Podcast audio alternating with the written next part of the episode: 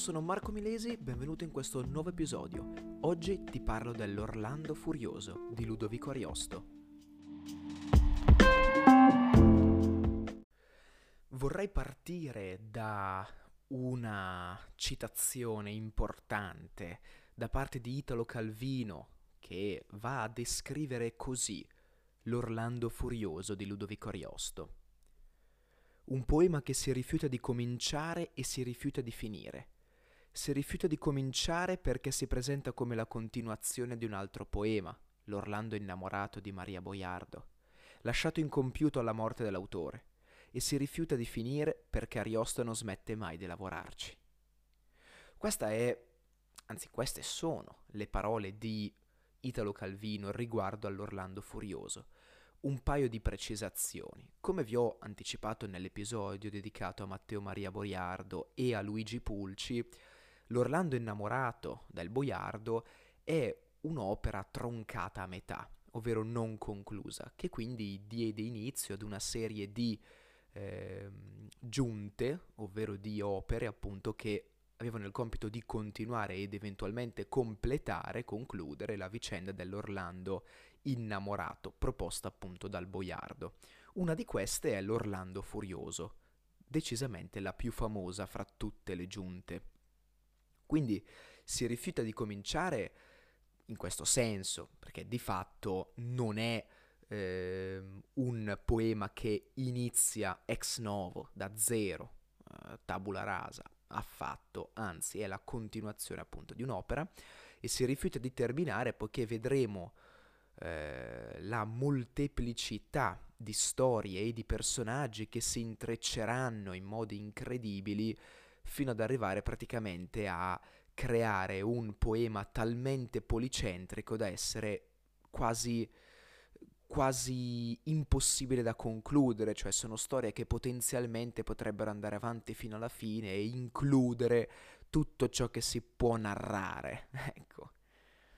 Ad ogni modo, ehm, L'Orlando Furioso è sicuramente caratterizzato da una moltitudine di personaggi e di conseguenza di vicende collegate ai personaggi che si intrecciano tra di loro attraverso la tecnica dell'entrelacement in francese, ovvero l'intreccio semplicemente. Però si possono comunque distinguere tre filoni narrativi principali. Il primo, che è eh, il filone dedicato alla guerra tra cristiani e saraceni, il secondo filone dedicato alla follia dell'Orlando e infine il terzo filone dedicato all'amore tra eh, Ruggero e Bradamante. Qualcosina in più su questi tre filoni. Dunque il primo, come vi ho detto, narra la guerra tra i cristiani e i saraceni, ovvero tra Carlo, Ma- Carlo Magno sì, e eh, Agramante, che era re dei Mori.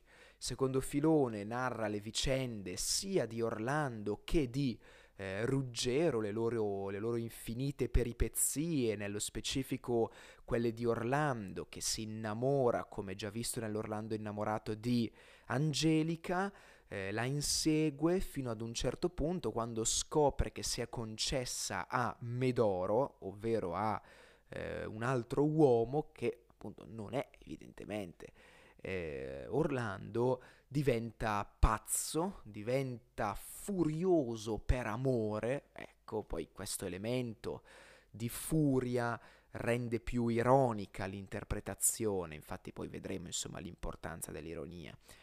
E eh, a questo punto Orlando va fuori di testa e arriverà a conquistare mezza Europa pur di trovare e raggiungere effettivamente Angelica. Infine il terzo filone è più concentrato sull'amore tra Ruggero e Abramante, eh, scusate, Bradamante, e eh, narra appunto delle infinite peripezie anche di Ruggero volte proprio a raggiungere eh, Bradamante, ovvero la sua amata. Il poema si conclude poi con le nozze proprio tra Ruggero e Bradamante. Vediamo subito quali sono le innovazioni fondamentali proposte nel Furioso di eh, Ludovico Ariosto. Lui riprende di fatto gli elementi sia della tradizione della chanson de geste, ovvero la canzone di gesta, ma anche quelli dei romanzi cavallereschi, ovvero dell'amore, dell'avventura, della magia, ma anche della guerra e dell'eroismo. Però si permette, e vorremmo dire meno male che si permette, ecco, di reinterpretarli in modo completamente libero eh, presentando un'infinità di sentimenti, di comportamenti, di punti di vista infiniti, non propone mai una visione unica, dogmatica, universalistica, ma cerca sempre di proporre diversi punti di vista da parte di quasi tutti i personaggi. Eh, la voce eh, narrante che di fatto gioca un ruolo importante. E abbandona lo schema tradizionale della singola ricerca chiamata eh, Quet in francese, ecco, ricerca proprio, infatti il poema cavalleresco, diciamo classico, era incentrato sulla, sulle gesta di un unico cavaliere, di un unico eroe, di un unico paladino, e in sostanza si narrava solo di quell'eroe. Al contrario, Ariosto, come abbiamo visto per quanto riguarda i tre filoni principali narrativi, ecco che lui propone la storia e le vicende di diversi personaggi, primi fra tutti Ruggero e Orlando, anzi prima Orlando e poi eh, Ruggero. È importante eh, l'elemento innovativo sotto un punto di vista della concezione della guerra, del valore, del, del, del valore proprio della, della gloria in guerra, rappresentato dall'introduzione delle armi da sparo, e armi da sparo certo, le armi da fuoco, scusate, che in sostanza rivoluzionarono quasi completamente la concezione di guerra, in quanto non vi era più l'elemento fisico, lo scontro testa contro testa, spada contro spada, era più un modo mh, decisamente eh, più a distanza, ecco, diciamo, di combattere, quasi meno glorioso e meno degno di onore. Oltre ovviamente a tutte le scoperte geografiche del periodo che hanno sicuramente contribuito a dilatare quelli che erano i confini conosciuti e concepiti della Terra. Come vi ho anticipato prima, la furia, questa caratteristica insomma di Orlando, rende tutto quanto il poema decisamente più ironico. L'ironia ha un ruolo fondamentale in quanto separa il piano della pura narrazione epica delle gesta da quello invece della, dell'immaginazione e della creatività poetica di Ludovico Ariosto. Anche il tempo e lo spazio sono in un certo senso modificati liberamente da Ludovico, ovvero eh, il tempo sembra dilatato in quanto queste storie che iniziano una dopo l'altra vengono riprese, poi abbandonate uh, favore della, uh, a favore della ripresa di altre storie e così via, fanno sì che il poema sembri sempre in un costante presente come se il passato non esistesse, tantomeno il futuro, poiché ci sono talmente tante storie che si intrecciano da portare avanti che appunto si parla sempre del presente.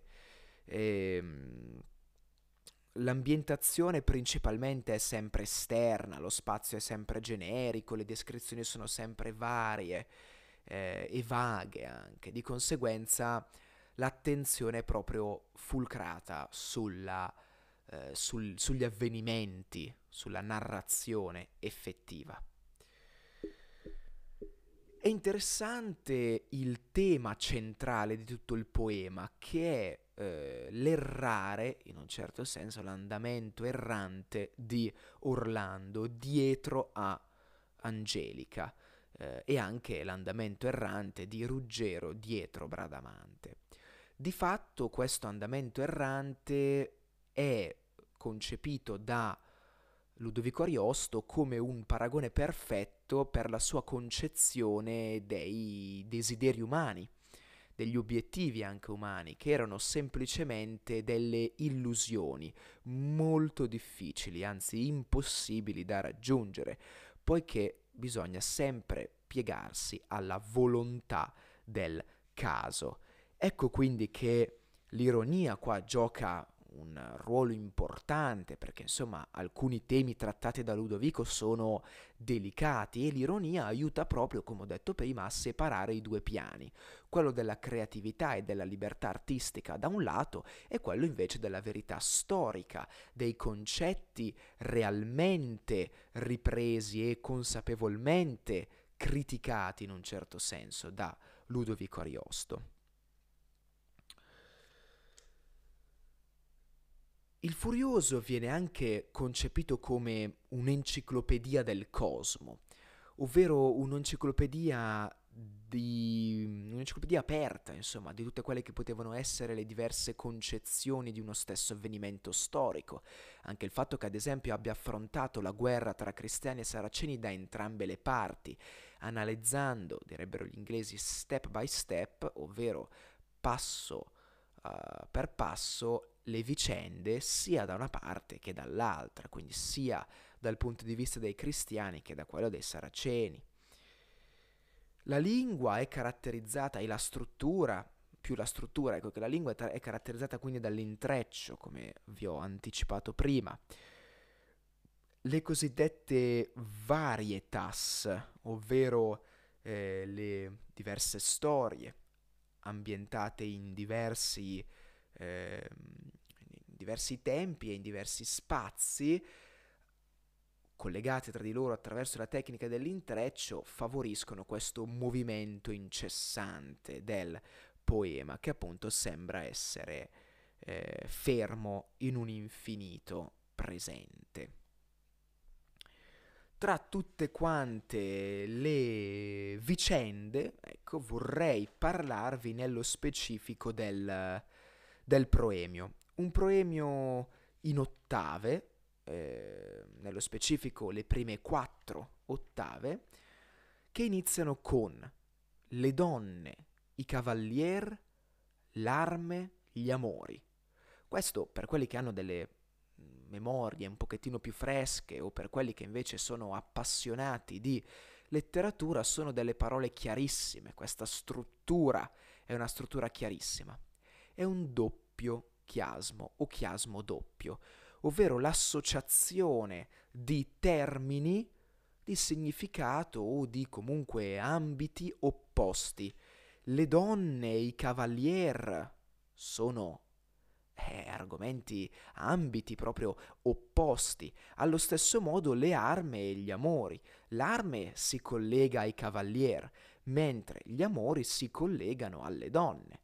Ecco quindi questo chiasmo doppio serviva a eh, Ludovico Ariosto per introdurre gli argomenti più importanti che saranno poi trattati eh, nell'opera, ovvero eh, le donne, l'amore, nello specifico per Angelica e Bradamante, eh, i cavalier, primi fra tutti, eh, Orlando e Ruggero, l'arme, gli amori. Ecco qua, questo chiasmo doppio è fondamentale.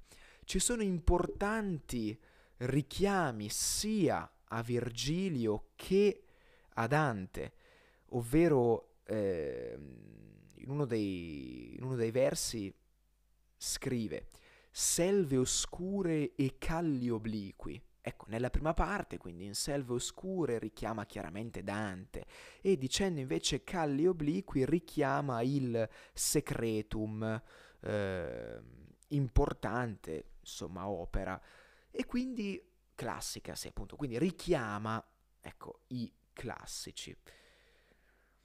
Beh, eh, l'ultima cosa di cui vi voglio parlare riguarda l'ironia e nello specifico eh, quali sono i personaggi afflitti da questa ironia, cioè rivisitati in chiave ironica. Primo fra tutti Orlando, che diventa pazzo a tutti gli effetti, diventa ironicamente pazzo, si innamora, scopre che non l'ha tradito ovviamente perché mh, mm, la povera Angelica non sapeva nulla, però si è concessa semplicemente a eh, un altro uomo, eh, Medoro, ce lo ricordiamo bene, e eh, di conseguenza diventa pazzo, diventa appunto ironicamente pazzo.